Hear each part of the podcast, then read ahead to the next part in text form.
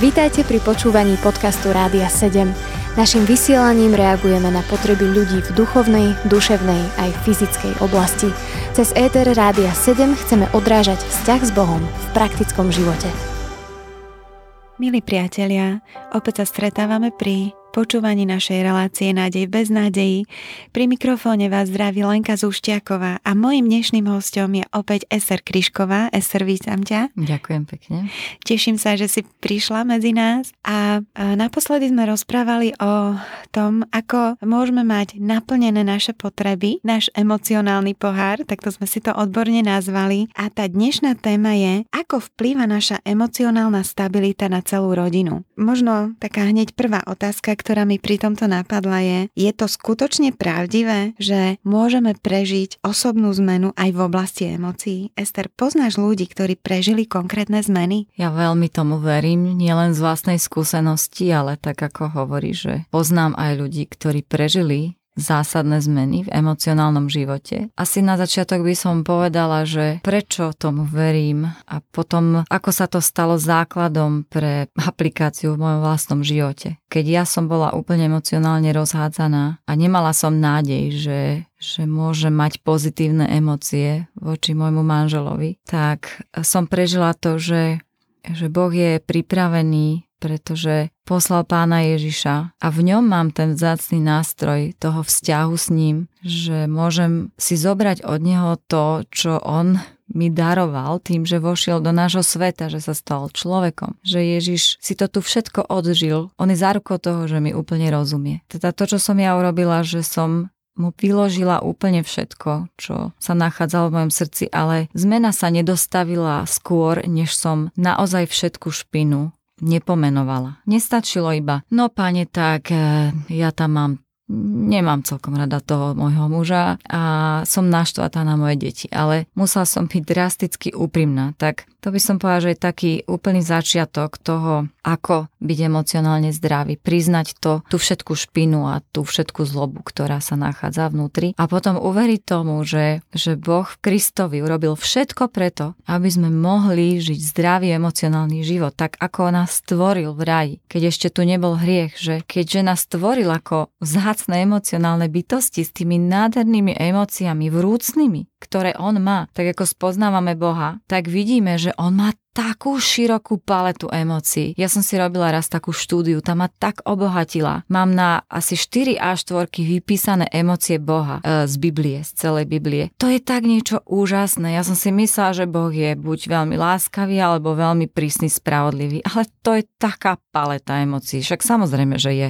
Len mi to nedoplo proste, keď, keď som rozmýšľala o Bohu, ako o niekom vzdialenom. Ale ako som ho začala študovať, aký naozaj je, tak som si uvedomila, že že je, a ja to tak volám, že proste šťavnatý v tých svojich emóciách. A keďže som ja stvorená na jeho obraz, tak aj ja mám celú tú škálu. Lenže sám sa nechala nejako satanom oklamať, že mám mať také šedé emócie. Ani sa veľmi radovať, ani sa veľmi hnevať. A tak som to potlačala aj pozitívne, aj negatívne. A ja verím, že, že v emocionálne zdravej rodine je priestor pre vyjadrenie negatívnych emócií zdravým spôsobom, nezraňujúcim. Ako sme si to hovorili, že pomenujem, čo sa stalo, ako som sa v tom cítila a ktoré moje potreby neboli naplnené. A potom je tam priestor preto, aby sme sme si vyjadrili prozbu o odpustenia, aby sme vyjadrili, že odpúšťame. Takže emocionálne zdraví ľudia dokážu tento filter si nastaviť a ním postupne prejsť bez toho, aby sa ešte viacej zraňovali. A takisto je tu priestor pre vyjadrenie radosti. To znamená,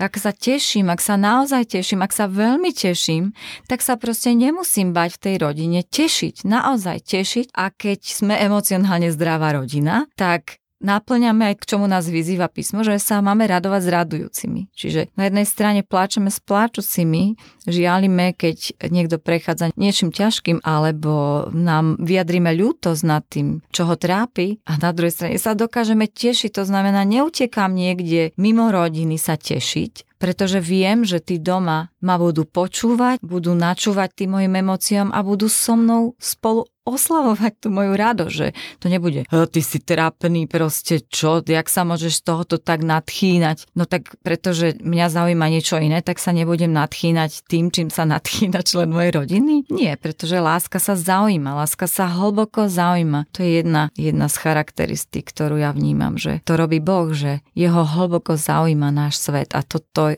je, v čom ho máme nasledovať, že sa naozaj zaujímame o svet toho druhého, aj keď napríklad o tom veľa neviem hej, ak neviem veľa o technickom svete môjho ocka alebo o umeleckom svete mojej mamy, tak sa proste budem o to zaujímať, aby som mohla vyjadriť to, že vstupujem do ich sveta. A vtedy sa aj ten človek cíti milovaný a pochopený a cíti to, že niekto ho uistuje v tom, že je to OK, že to je jeho svet a cíti sa prijatý. Takže to hlboké prijatie si môžeme dávať práve tým spôsobom, že vstupujeme do sveta jeden druhého. Takže verím tomu, že rodina je miesto pre vyjadrovanie emócií, aj pozitívnych, aj negatívnych, a tak, aby sme to nemuseli dusiť.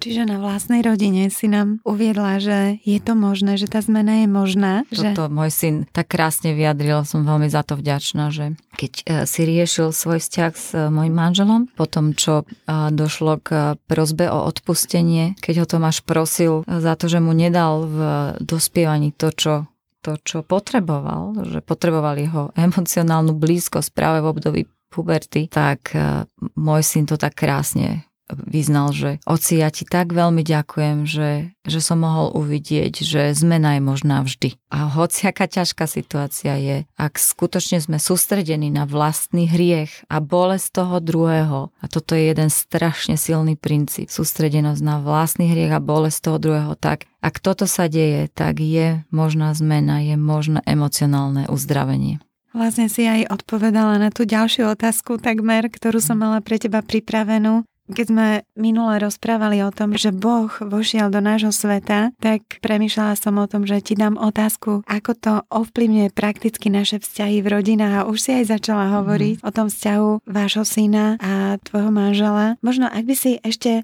rozviedla túto vec ďalej, ako to prakticky ovplyvňuje do hĺbky tie vzťahy? To, čo vnímam, že keď hovorím, že vstupovať do toho emocionálneho sveta toho druhého, e, možno to znie tak, e, tak divne, že každý si pod tým môže niečo predstaviť, ale to vnímam, že je jedna z takých kľúčových vecí, kedy, kedy sa cítime prijatí, kedy sa cítime milovaní, kedy cítime, že ten druhý nám skutočne hlboko načúva srdcom. A to, ako ja to pozorujem, že sa to dá, je nielen načúvať informáciám, to je tá najnižšia úroveň odovzdávania si toho sveta. Ale načúvať postojom, nádejam, názorom, srdcom, ktoré počúva skutočne to, čo je za tým, tie emócie. Keď som za, za niečo nadšená, tak ten druhý reaguje na to. Aj mňa to teší, hej, nielen, že ha, Jak ťa môže toto nadchýnať? No tak už ti nič nepoviem, hej? Čiže v emocionálne chorej rodine nenastane to, že povedz mi o tom viac, prečo ťa to teší, prečo ťa to nadchýňa, čo sa ti na tom páči. V emocionálne zdravej rodine tí ostatní členovia rodiny chcú o tom vedieť viac, chcú vedieť detaily. Možno pôjdu na tie akcie alebo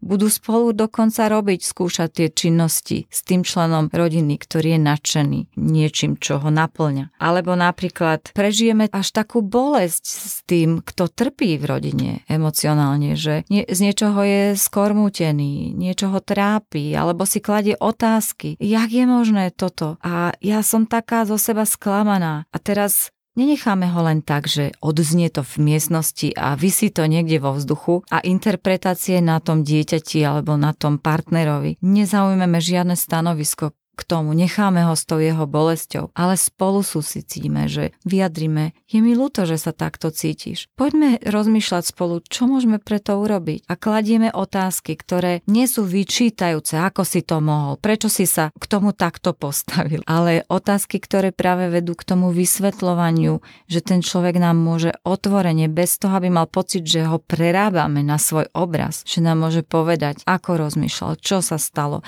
Nechám by sa povedať, o svojom zlyhaní, pretože vie, že bude prijatý, že, že ho celá rodina nebude prerábať na nejaký model nejakého človečika, ktorý by mal z neho byť, ale že tam môže byť taký, aký je. A samozrejme, pri takom príjmaní dojde aj k zmene, ale to bude výsledkom takého toho vnútorného nastavenia, chcenia toho človeka, keď sa cíti prijatý. Takže toto si myslím, že, že sú také praktické nástroje k tomu, aby sme mohli zažívať prijatie a potom priestor slobodne vyjadriť emócie. Lebo to, čo vnímam, že sa deje aj s dospievajúcimi, uh, jednak, že to pozorujem, aj sama som to zažila, že, že nie je dostatočný priestor byť tým, kým ten dospievajúci je.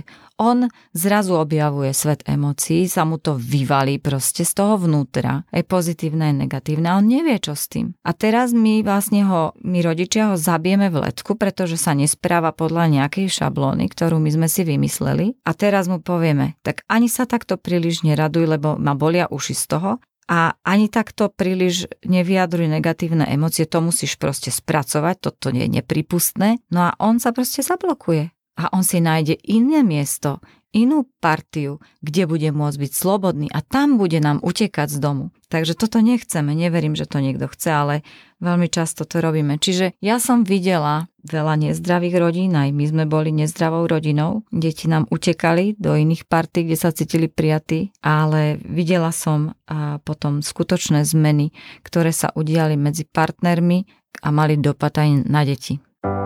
Počúvate podcast Rádia 7. Dnes hovoríme v relácii Nádej bez nádejí s Ester Kryškovou o tom, ako naša emocionálna stabilita ovplyvňuje celú našu rodinu. Ďalšia moja otázka k tejto téme je, prečo práve rodiny a rodinné vzťahy sú miestami krízy. Sú nejaké krížovatky vo vzťahoch, kde potrebujeme byť viac v strehu ako bežne? Myslím si, že práve preto, že rodina je tým miestom, kde chceme byť sami sebou a, a teda veríme, že to je to miesto, kde je to možné a to aj skúšame a potom skutočne sa tam aj odhalíme, to, kto sme, bez nejakých e, veľkých zábran. Nehovorím teraz o, o chorých rodinách, kde už došlo k tomu, že, že sa jednotlivci obrnili nejakými ochranami, aby neboli emocionálne zraňovaní. Hej. Hovorím, hovorím, že je to taká rodina, kde funguje na nejakej úrovni ten emocionálny život. A teraz, keď vlastne e, sa tam tak odkrývame jeden pred druhým a dojde k sklamaniu v tom, že ja som teda bol sám sebou, bola sama sebou a dala som von to, čo skutočne prežívam, to, čo cítim. Teraz zažijem nejakú negatívnu, neproduktívnu reakciu na tie moje emócie, tak tam práve sa rozhoduje o tom, či ten jedinec bude pokračovať ďalej, bude to znova skúšať, dá novú šancu tej rodine, alebo si povie, viete čo, kašlem na vás, toľko zranenia už som od vás dostal, som to vyskúšal raz, dva, trikrát, nefunguje, proste ja vás odstrihávam zo svojho života. Alebo zažije prijatie a zažije to, že na jeho emócie je reagované emóciami a nie nejakým zdôvodňovaním, ponižovaním a zraňovaním, ale naopak ľudia, ktorí sú v tej rodine, či súrodenci, či rodičia, starí rodičia, partneri, zažije to, že je povzbudený, uistený, dostane priestor cítiť to, čo cíti a nie to, čo by mal cítiť, hej, lebo ja som sa pristiela pri tom, že som počula vety typu, takto by si sa nemal cítiť. No čo je to? To znamená, nepríjmam ťa. Moja interpretácia takéto reakcie je nepríjmam ťa, nepríjmam to, kým si, alebo takto nemôžeš rozmýšľať to je zlý názor. Proste ja predsa môžem mať názor a keďže mám názor a rozprávame sa o ňom, ty máš iný názor, načúvaš mne, ja načúvam tebe, tak si ten názor práve tríbime. Ale keď nemám na, nemôže mať názor, no tak ho ani nebudem mať a budem ho vyjadrovať niekde inde. Lebo radšej nebudem mať názor, aby mi rodina ne, nedala najavo svojimi emocionálnymi alebo logickými alebo neviem akými reakciami, že nepríjmam ťa s tvojim názorom, s tvojim postojom. Takže nech je to miesto, kde mám priestor pre vyjadrenie emócií, toho, čo ma teší, čo ma boli kde môžem vyjadriť svoj názor a potom môžem byť formovaná. Potom aj ja budem načúvať, keď ja budem prežívať, že niekto mne načúva a môžeme sa slobodne o tom rozprávať. Čiže také konkrétne pomôcky, ako, ako môžeme práve na takých kryžovatkách, kedy sa rozhoduje, či bude tá rodina si emocionálne blízko, môžeme pomôcť ty, e, vetami typu, keď som zneistená napríklad, tak môžem vyjadriť rodine, že pomohlo by mi povzbudenie tejto oblasti.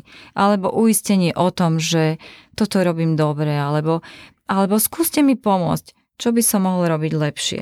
Alebo mám priestor povedať, cítim sa úplne na nič. Proste totálne som to pokazil. Je mi z toho zle. Mám pocit, že ma všetci odmietajú. A neviem prečo. A teraz Zase neostane to vo vzduchu. Pýtame sa, porozprávaj, ako sa to stalo, čo si vtedy cítil. Alebo jednoducho proste mám tam priestor povedať, že čo ma zráňuje. Jednak z toho vonkajšieho prostredia, z ktorého prichádzam do tej rodiny, ale mám aj ten priestor v tej vlastnej rodine. Mám priestor povedať, vieš čo, to, čo si teraz povedal, ma zranilo alebo ako si to povedal, ten spôsob. Cítila som sa nepotrebná alebo ponížená. A teda mám tam priestor, pretože sa môžem ako keby vysťažovať, e, môžem načrieť do toho vnútra a nezažijeme odmietnutie. Takže tu sú tie kryžovatky, kde sa rozhoduje o tom, či zostanem tým, kým som a budem stále formovateľná v tej rodine, lebo budem vyjadrovať ten svoj svet, alebo sa zatvorím a pôjdeme od seba celá rodina. A deti, keď toto nevidia na rodičoch, že rodičia sa zdieľajú s nádejami, so sklamaniami,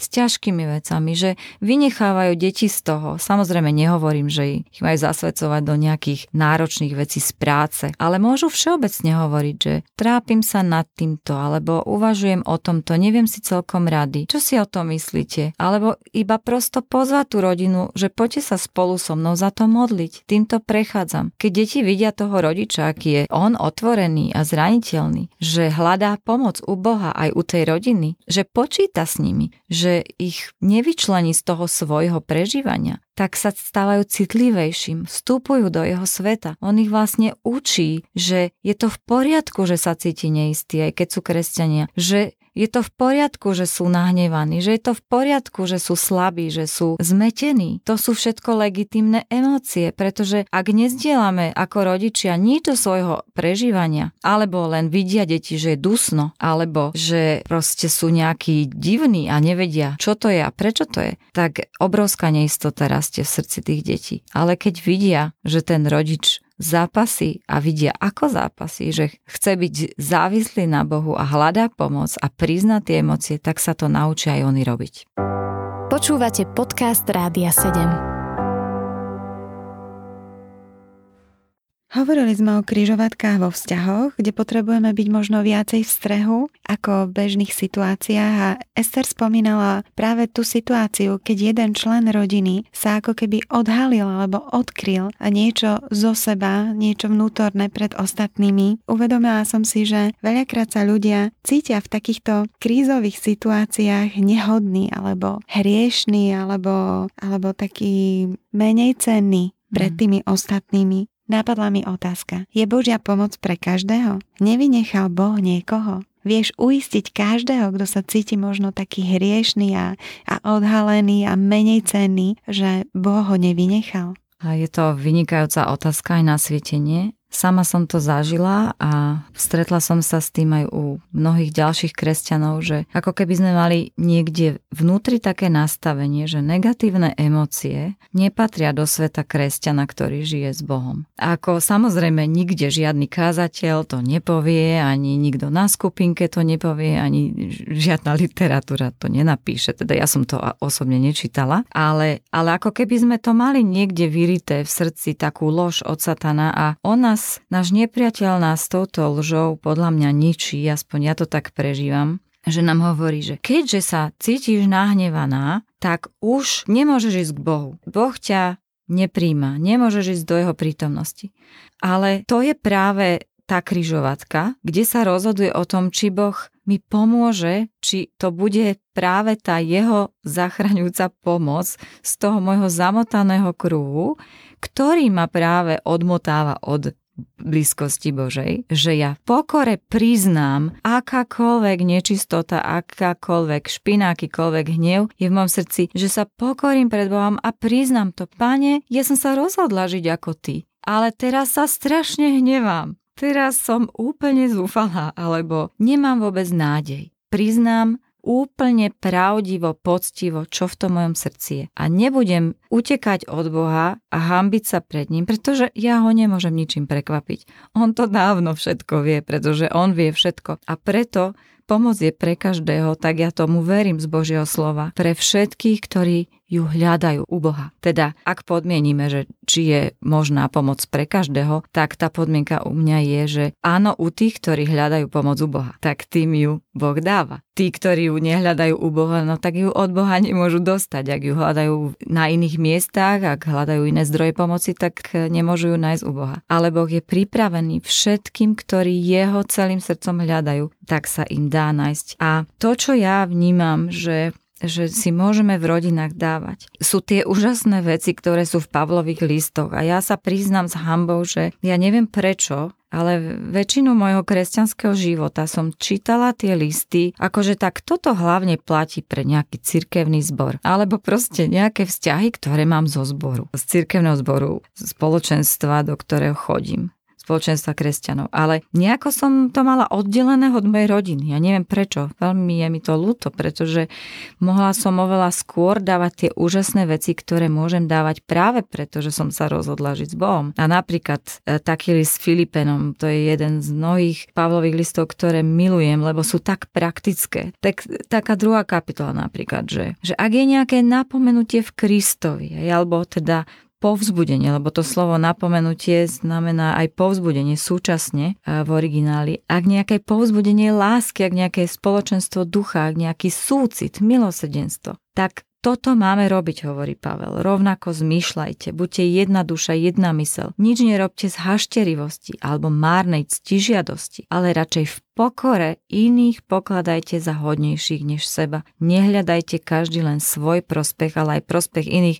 A tak rozmýšľam, že ak by sme rozmýšľali medzi sebou ako aj Pán Ježiš Kristus, ktorý si zobral podobu služobníka, tam ďalej je to vypísané veľmi podrobne, že sa vzdal svojej hodnosti, on sa vzdal svojho božstva, vzal na seba podobu služobníka, tak o čo, o čo bohatší by bol náš život v rodine na, na lásku a a tú dobrotu, ktorú si prejavujeme v slovníku, v skutkoch. Potom veľmi praktické, taká praktická výzva k tomu, ako máme premýšľať. V 4. kapitole Efežanom napokon premýšľajte, bratia, o všetkom, čo je pravdivé, čo čestné, čo spravodlivé, čo čisté, čo ľúbezné, čo príjemné, o všetkom, čo je cnostné a čo chválitebné. Ja si to predstavujem, že proste takto premýšľam o členoch mojej rodiny, o mojom partnerovi, o mojich deťoch, o všetkých blízkych mojej mojej rodine na prvom mieste a potom o tých ďalších, ktorí sú v mojom živote. Že mám základné nastavenie o dobrom a nie o zlom. O čo iné by boli moje rozhovory, o čo iné by boli moje myšlienky o sebe samej, o Bohu, o nich, o čo iné emócie by sa zo mňa vylievali, keď by som prišla do napätia, ak by som bola plná týchto úžasných vecí. A ako môžem byť toho plná? No tak, že pustím tam Boha, že nie som plná sama seba, svojich potrieb, svojej bolesti, ale že sa sústredím na druhých, že premyšľam o ich dobrom, pretože Kristus je vo mne a Kristus mňa naplňa samým sebou a je to jeho láska, sú to jeho cnosti,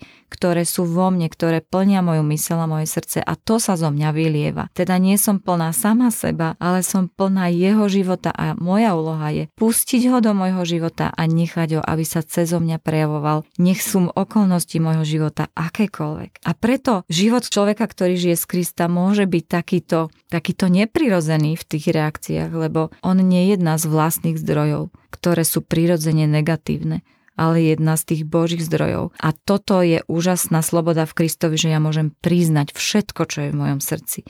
A nie sa snažiť hrať divadlo pred sebou, pred Bohom, pred cirkvou, pred rodinou, že nehnevám sa, nehnevám sa. Ale všetci vedia, že sa hnevám.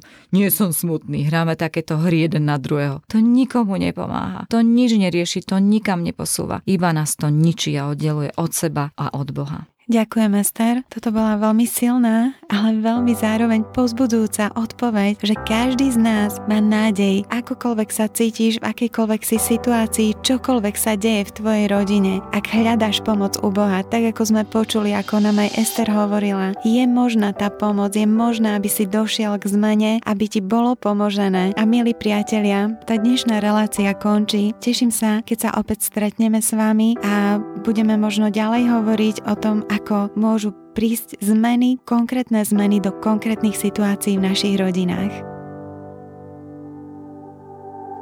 Počúvali ste podcast Rádia 7. Informácie o možnostiach podpory našej služby nájdete na radio7.sk.